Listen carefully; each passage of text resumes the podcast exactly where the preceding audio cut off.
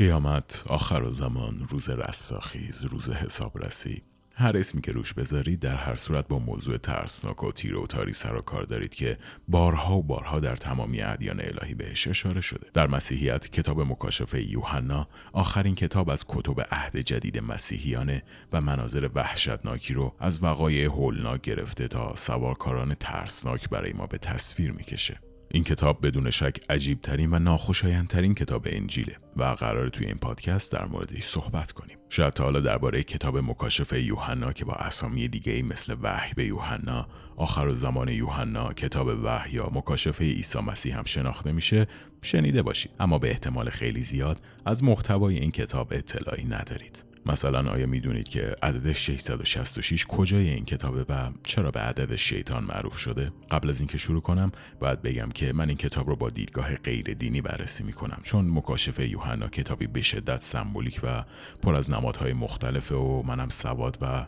دانش دینی و تاریخی کافی برای بررسی دقیقش رو ندارم. اما در طول پادکست برای قسمت که لازم باشه از نظر تاریخدانان و مفسران مختلف استفاده می‌کنم. کلمه Apocalypse در زبان انگلیسی ریشه یونانی داره و به معنی پرده برداشتن از چیزیه. به همین خاطره که در زبان انگلیسی اسم این کتاب را Book of Revelation گذاشتن چون Revelation از کلمه ریویل به معنای پرده برداشتن و آشکار ساختن چیزی نشد گرفته و ترجمهش به زبان فارسی میشه همون مکاشفه به معنای کشف کردن. کتاب از دیدگاه فردی به نام جان روایت میشه.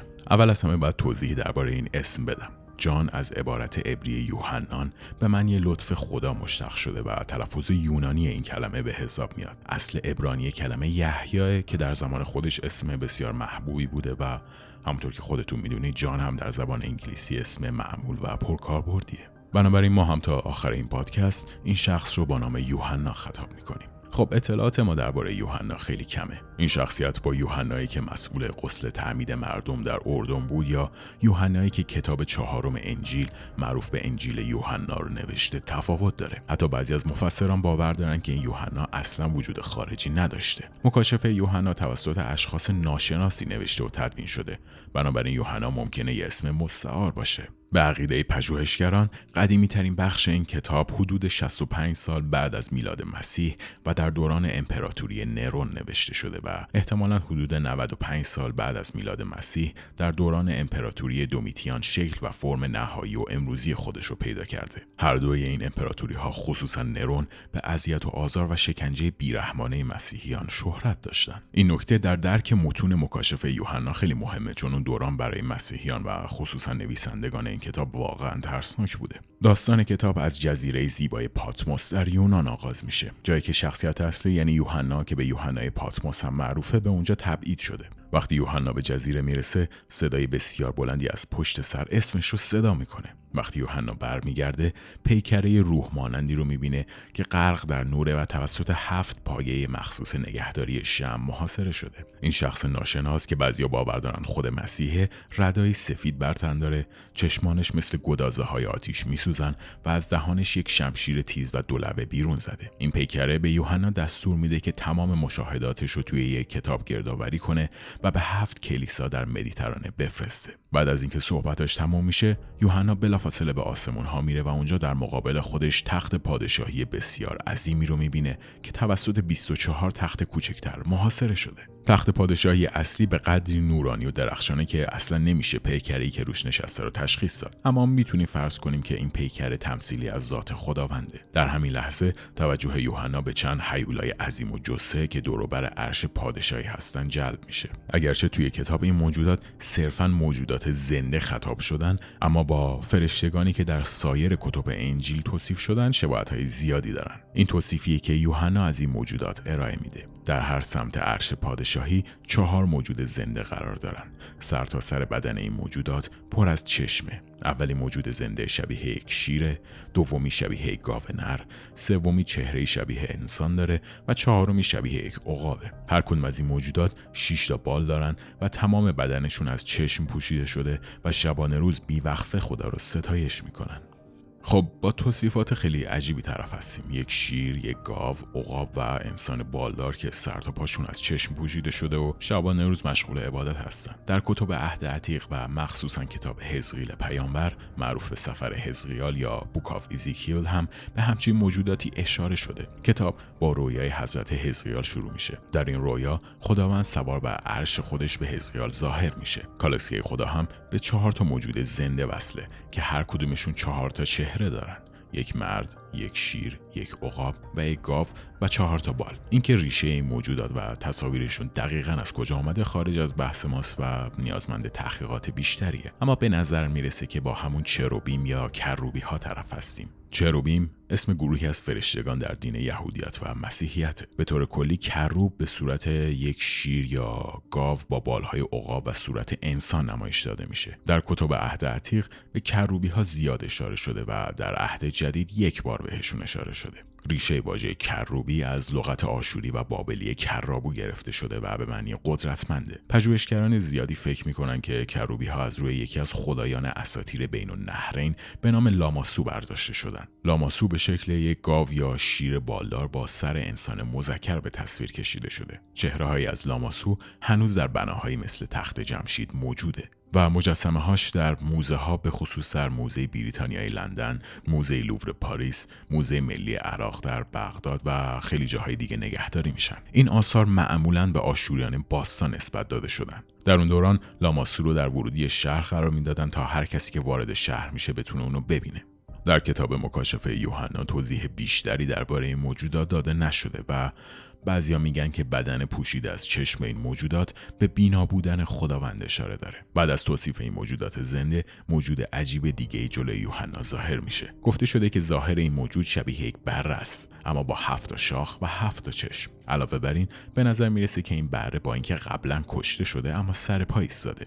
خیلی ها باور دارن که این بره نمادی از عیسی مسیحه که در کتب انجیل با نام بره خداوند ازش یاد شده. بین سمهای این بره تومار بزرگی قرار داره که هفت مهر مومی روش زده شده. وقتی اولی مهر شکسته میشه مردی سوار بر یک اسب سفید رنگ با کمانی در دست و تاجی بر سر ظاهر میشه. این سوارکار تجسم اولین سوار از چهار سوار آخر و زمان یعنی فتح نام داره. مهر دوم شکسته میشه و بلافاصله مردی شمشیر به دست که سوار بر یک اسب سرخ ظاهر میشه. این دومین سوار آخر زمان یعنی جنگه. وقتی مهر سوم شکسته میشه مردی سوار بر اسب سیاه رنگ و ترازو به دست به میدان میاد. این سومین سوار آخر زمان یعنی قحطیه. در نهایت مهر چهارم شکسته میشه و سوارکاری که مرکب رنگ پریده ای داره ظاهر میشه. این آخرین سوارکار آخر زمان یعنی مرگه. وقتی هر چهار سوار گرده هم میان بره به هر کدوم یک چهارم کره زمین رو میده تا ساکنانش رو از طریق خشونت قحطی اون و مرگ از بین ببرن. خب پس تا اینجا سه مهر باقی مونده و سه حادثه دیگه در پیش داریم. خوشبختانه مهر پنجم خیلی ترسناک نیست. بعد از شکسته شدن مهر پنجم به ارواح شهدا رده های سفید و زیبا داده میشه و بهشون گفته میشه که باید تا قضاوت نهایی به انتظار بشینن. اما وقتی مهر ششم شکسته میشه تازه وارد بخش هیجانی ماجرا میشیم و اوضاع برای مردم زمین خیلی خراب میشه. به محض اینکه مهر ششم شکسته میشه زمین لرزه بسیار عظیم سر تا سر دنیا رو به لرزه در میاره. این زمین لرزه به حدی بزرگه که تمام کوهها و جزایر روی زمین رو جابجا می‌کنه. اگه این توصیف رو با زمین لرزه هایی که تا الان روی زمین رخ دادن مقایسه کنیم متوجه میشیم که مقیاسش از بزرگترین زمین لرزه ثبت شده در تاریخ بارها و بارها بزرگتره. بزرگترین زلزله ثبت شده تا به امروز متعلق به زلزله با مقیاس 9.5 ریشتره که در سال 1960 توی والدیوای شیلی رخ داد. علاوه بر این زلزله هولناک تمام آسمون هم سیاه میشه. این زلزله در کنار تاریکی مطلق خبر خیلی بدی برای تمام موجودات دنیا محسوب میشه. جالبه بدونید وقایعی از این دست قبلا هم روی زمین اتفاق افتادن و علتشون هم معمولا فورانهای آتشفشانی عظیم بوده. در سال 536 بعد از میلاد مسیح یعنی در قرن ششم میلادی یک فوران آتشفشانی بسیار عظیم که احتمالا متعلق به اندونزی یا ایسلند بوده دوره‌ای به نام زمستان آتشفشانی رو رقم می‌زنه. شرایط حاد آب و هوایی سال 536 شدیدترین و دنبال دارترین دوره کوتاه مدت سردی آب و هوا در 2000 سال گذشته بوده. حضور خاکسترهای آتشفشانی در جو زمین باعث کاهش نور خورشید و کاهش دمای کره زمین قحطی های گسترده و جهانی و ظهور تاون شدند. پروکوپیوس تاریخ نگار و پژوهشگر برجسته فلسطینی که بین سالهای 500 تا 554 بعد از میلاد مسیح زندگی می کرد و امروزه به عنوان برجسته ترین تاریخ نویس صده ششم میلادی شناخته میشه در خاطراتش نوشته که طی اون سال اتفاقات خیلی وحشتناکی افتاد. خورشید بیرمق شد و به نظر همواره در کسوف بود چون پرتهای های نور شفاف نبودند. تاریخ نویسان دیگه در نقاط مختلف دنیا مثل ایرلند هم به این شرایط آب و هوایی اشاره کردن. این مسئله خودش نشون دهنده اینه که زمستان آتش فشانی واقعا بخشای عظیمی از دنیا رو فرا گرفته بود. اگه زلزله های وحشتناک و خاموشی خورشید براتون کافی نیست، بر طبق نوشته های انجیل یوحنا بعد از شکسته شدن مهر ششم ستارگان آسمون بر روی زمین میافتن. البته خیلی واضحه که اگه واقعا کره زمین با ستاره برخورد کنه درجا کباب میشه و بازی تمومه. بنابراین منظور نویسنده از ستاره در اینجا احتمالا شهاب سنگ بوده. روزانه بالغ بر 25 میلیون شهاب سنگ، ریز شهاب و اجرام آسمانی بزرگ و کوچیک دیگه وارد جو زمین میشن و گاهی اوقات بارش های شهابی و تصاویر خیلی زیبایی رو در آسمون شب خلق می‌کنن. اما اگه این سنگ ها به اندازه کافی بزرگ باشن و تماما در جو زمین نسوزن اون وقت ممکنه فاجعه به وجود بیاد. فجایعی مثل رویداد تونگاسکا. رویداد یا انفجار تونگاسکا در ساعت هفت صبح روز سهشنبه سیوم جوان سال 1908 میلادی در نزدیکی رودخانه تونگاسکای سیبری رخ داد. شهاب سنگی به ابعاد تقریبی 100 متر به زمین برخورد کرد. برآوردهای انجام شده نشون میدن که قدرت انفجار این شهاب سنگ معادل با قدرت انفجار 10 الی 15 مگاتون TNT بوده. این یعنی هزار برابر قوی تر از بمب اتمی هیروشیما. در این انفجار بیش از 80 میلیون درخت در مساحتی بالغ بر 2150 کیلومتر مربع ریشهکن شدند و شوک ناشی از انفجار برابر 5 در مقیاس ریشتر تخمین زده شده. خوشبختانه طی اون سالها سیبری منطقه‌ای خالی از سکنه بوده و گویا دو یا سه نفر بر اثر این برخورد کشته شدن. اما اگه این شهاب به نقاط دیگه از جمله کلان شهرها برخورد می‌کرد ابعاد فاجعه بارها و بارها گسترده تر می‌شد. خب پس شکسته شدن مهر ششم خبر خیلی بدی برای انسان هست اما هنوز مهر هفتم باقی مونده. خوشبختانه مهر هفتم مثل مهر پنجم بیازاره. بر مبنای کتاب بعد از شکسته شدن مهر هفتم بهشت به مدت نیم ساعت در سکوت فرو میره. خب شاید فکر کنید که شکسته شدن این هفت مهر برای نابودی زمین کافیه. اما کمربنداتون رو ببندید چون هنوز راه زیادی مونده. به محض شکسته شدن مهر هفتم هفت فرشته شیپور به دست ظاهر میشن. احتمالا تا اینجا متوجه شدید که توی کتاب یوحنا خیلی روی عدد هفت تاکید شده. به طور کلی عدد هفت از اهمیت خیلی بالایی تو انجیل ها برخورداره. مثلا در کتاب سفر پیدایش یا Book of Genesis اشاره شده که خداوند جهان رو در طی هفت روز ساخته. یا مثلا در مسیحیت تعداد گناهان کبیر هفت است. اجازه بدید تا سریع تک تک شیپورها رو بررسی کنیم. نفخ سور اول باعث میشه تا از آسمون آتیش روی زمین بباره و یک سوم گیاهان زمین رو بسوزونه. نفخ سور دوم باعث میشه تا شیعی در عبالی کوه داخل اقیانوس ها بیفته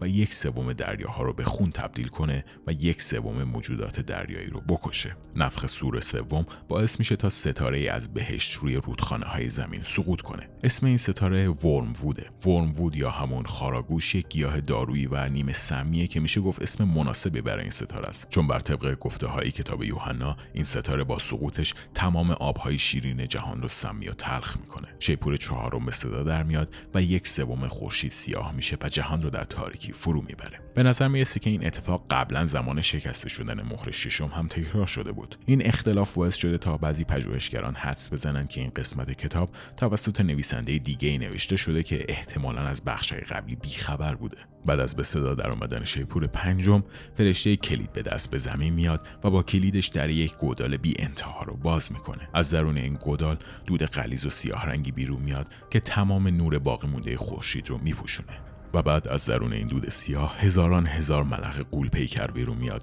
که سر تا سر دنیا رو فرا می‌گیرن و همه جا رو آلوده می‌کنن. البته تا اینجا احتمالا حد زدید که این ملخ های قول پیکر با ملخ های معمولی زمین تا آسمون تفاوت دارن. بر طبق نوشته های کتاب این ملخ ها چهره شبیه انسان ها دارن موهاشون بلنده زره پوشن و تاج بر سر دارن. علاوه بر این دندون های شیر و دم اغرب رو هم دارن. این موجودات وظیفه دارن تا مردم رو نیش بزنن ولی نه تا سر حد مرگ. در واقع گفته شده که مردم توی این دوران نمی‌تونن بمیرن. بریم سراغ دو شیپور بعدی. وقتی در شیپور ششم دمیده میشه چهار فرشته احضار میشن تا یک سوم مردم کره زمین رو نابود کنن. شیپور هفتم خیلی چیز خاصی نیست. وقتی شیپور هفتم به صدا در میاد چندین سائقه در گوشه و کنار زمین زده میشه و صدایی در آسمان ها میپیچه. خب تا اینجا می‌دونیم که دریاها تبدیل به خون شدن همه جا آتیش گرفته خورشید سیاه شده و ملخهای قول پیکر دنبال مردمن. ولی هنوز داستان تمام نشده. بعد از به صدا در اومدن شیپورها حیولای شبیه به ها روی زمین میاد.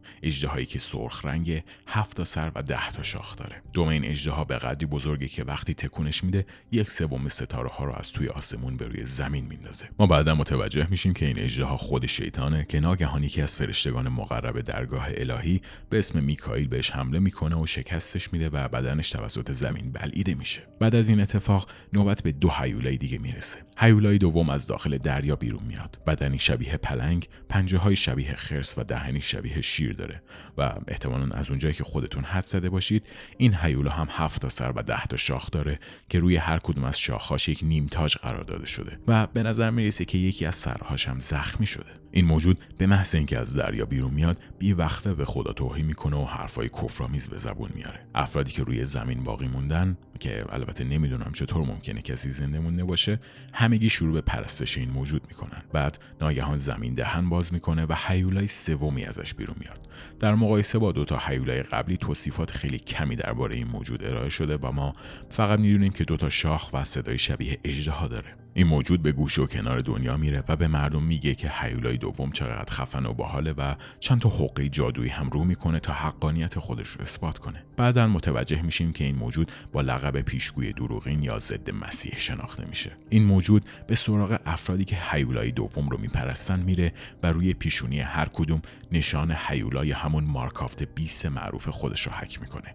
عدد 666 خب حالا چرا 666 خیلی از مفسران و پژوهشگران باور دارند که عدد 666 در واقع رمزی برای ظلم و جنایات امپراتور نرونه. خب حالا اینجا باید یه مقدار درباره مفهومی به اسم جماتریا یا همون حساب ابجد صحبت کنم. جماتریا یا گماتریا سنت یهودی برای اختصاص ارزش عددی به کلمات یا عبارات با این اعتقاد که کلمات یا عبارات با ارزش عددی مساوی با هم رابطه دارند. یهودیان با این روش کلمات رو با معیار و بینش مذهبی تفسیر می‌کردن و آینده رو به قول خودشون پیش بینی می‌کردن. در زبان عربی هم حساب جمل یا حساب ابجد به معنی ارزش عددی حروف الفبا و واژگانه. خب حالا اگه شما عبارت امپراتور نرون رو به زبان عبری بازنویسی کنید و به تک تک حروفش ارزش عددی مخصوص خودشون نسبت بدید در نهایت مجموع این اعداد 666 میشه. حالا قضیه از اونجایی جالب میشه که توی کتاب یوحنا می‌خونیم مردم برای مبادله و خرید و فروش اجناس باید حتما این نشان هیولا رو داشته باشن. در زمان امپراتوری روم همیشه نقش صورت امپراتور بر روی سکه ها حک می شده بنابراین شما در اون زمان برای خرید و فروش اجناس باید نشان هیولا رو که همون سکه هایی با طرح امپراتور نرون بودن حمل می کردیم جالبه بدونید در زبان یونانی کلمه این نشان یا همون مارک به صورت هاراگما تلفظ میشه که معمولا برای اشاره به حکاکی روی سکه ها ازش استفاده می‌کنن. امپراتور نرون بین سالهای 54 تا 68 بعد از میلاد مسیح حکمرانی می‌کرده و به شکنجه و آزار و اذیت مسیحیان شهرت داشته. مسیحیان از پرستش نرون خودداری می‌کردند و در دربار شاهنشاهی روم امپراتور نقش خدا را داشته. مسیحیان بر پرستش خدای یکتا اصرار داشتند و این قضیه خیلی از امپراتوران روم مخصوصا نرون رو عصبانی می‌کرد. در ژوئیه سال 64 میلادی آتیش سوزی خیلی بزرگی در روم رخ داد و به مدت نه شبانه روز شهر را در خودش بلعید و دو سوم روم را تخریب کرد. امپراتور نرون هم جامعه مسیحیان را مسئول این آتش سوزی می‌دونست. بر طبق گفته تاریخ نگاران و پژوهشگران نرون به شدت جامعه مسیحیان دوران خودش رو تحت فشار و شکنجه قرار می‌داد و حتی بعضی مواقع برای تفریح اونها رو جلوی شیرها مینداخت. برای همین تبدیل به نماد شیطان شد. بنابراین می‌تونیم حدس بزنیم که وقتی توی کتاب مکاشفه صحبت از پرستش حیولا میشه در واقع به افرادی اشاره داره که امپراتور نرون رو میپرستیدن. وقتی تمام این وقایع و پرستش حیوله ها روی زمین در جریانه فرشتگان مشغول آماده سازی آخرین مرحله هستن ما هفت مهر و هفت شیپور داشتیم و حالا نوبت به هفت کاسه رسیده. گفته شده که این هفت کاسه پر از خشم خدا هستند. طرز کار این کاسه ها هم مثل مهرها و است. پس میریم تا سریع همشون رو بررسی کنیم. کاسه اول روی زمین خالی میشه و سر تا پای بدن افرادی که نشان حیولا رو روی پیشونی خودشون دارن پر از زخم و جوش های دردناک میشه. کاسه دوم تمام دریاها رو تبدیل به خون می‌کنه.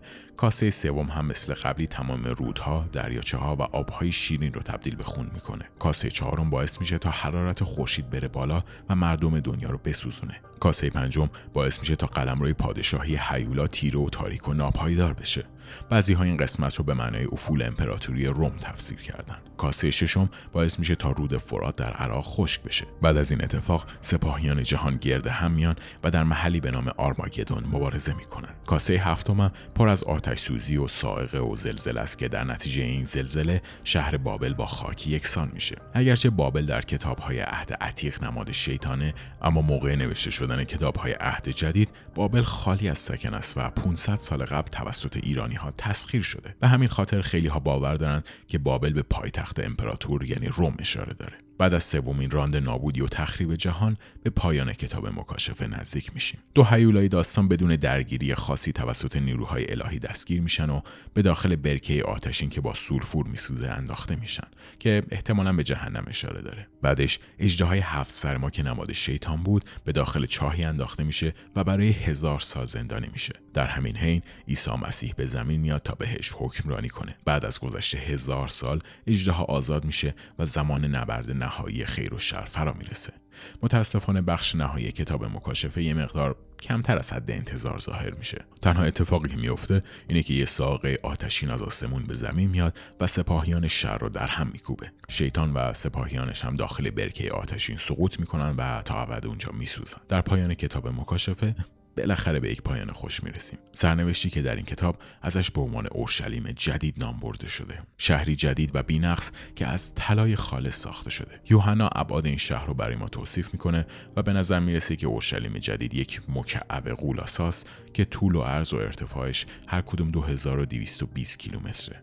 توی این شهر عیسی مردمان پاکتینت و تمام فرشتگان با خوبی و خوشی در کنار هم زندگی می‌کنن. در نهایت با این توصیف علمی تخیلی عجیب و غریب کتاب مکاشفه یوحنا و انجیل به پایان می‌رسه. بدون شک کتاب مکاشفه یوحنا عجیب ترین کتاب انجیله زلزله های عظیم سقوط ستاره ها و موجودات باستانی بالدار فقط بخش کوچیکی از این عجایب هستن. مسلمه که من تمام جریانات و نکات این کتاب رو تعریف نکردم و فقط خط سیر اصلی داستان و قسمت های مهمش رو گفتم و نتیجه گیری نهایی رو هم به خودتون واگذار می‌کنم. پاپ سیلوستر فکر می‌کرد که سال هزار میلادی آخرین سال جهانه. بعضی ها نگران بودن که سال 2000 سال پایان جهان باشه. بعضی های دیگه فکر می‌کردن که طبق تقویم مایه ها سال 2012 آخر زمان رقم می‌خوره.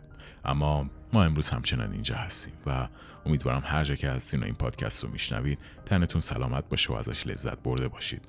مثل همیشه نظر دادن و معرفی کانال به دوستانتون رو هم فراموش نکنید. در پایان پادکست می‌خوام اسپانسر برنامه رو بهتون معرفی کنم. شنوتو یک اپلیکیشن برای شنیدن پادکست و کتاب صوتیه که نسخه اندرویدش رو می‌تونید از گوگل پلی دانلود کنید و کاربرانی هم که آی دارن می‌تونن از وبسایت شنوتو استفاده کنن.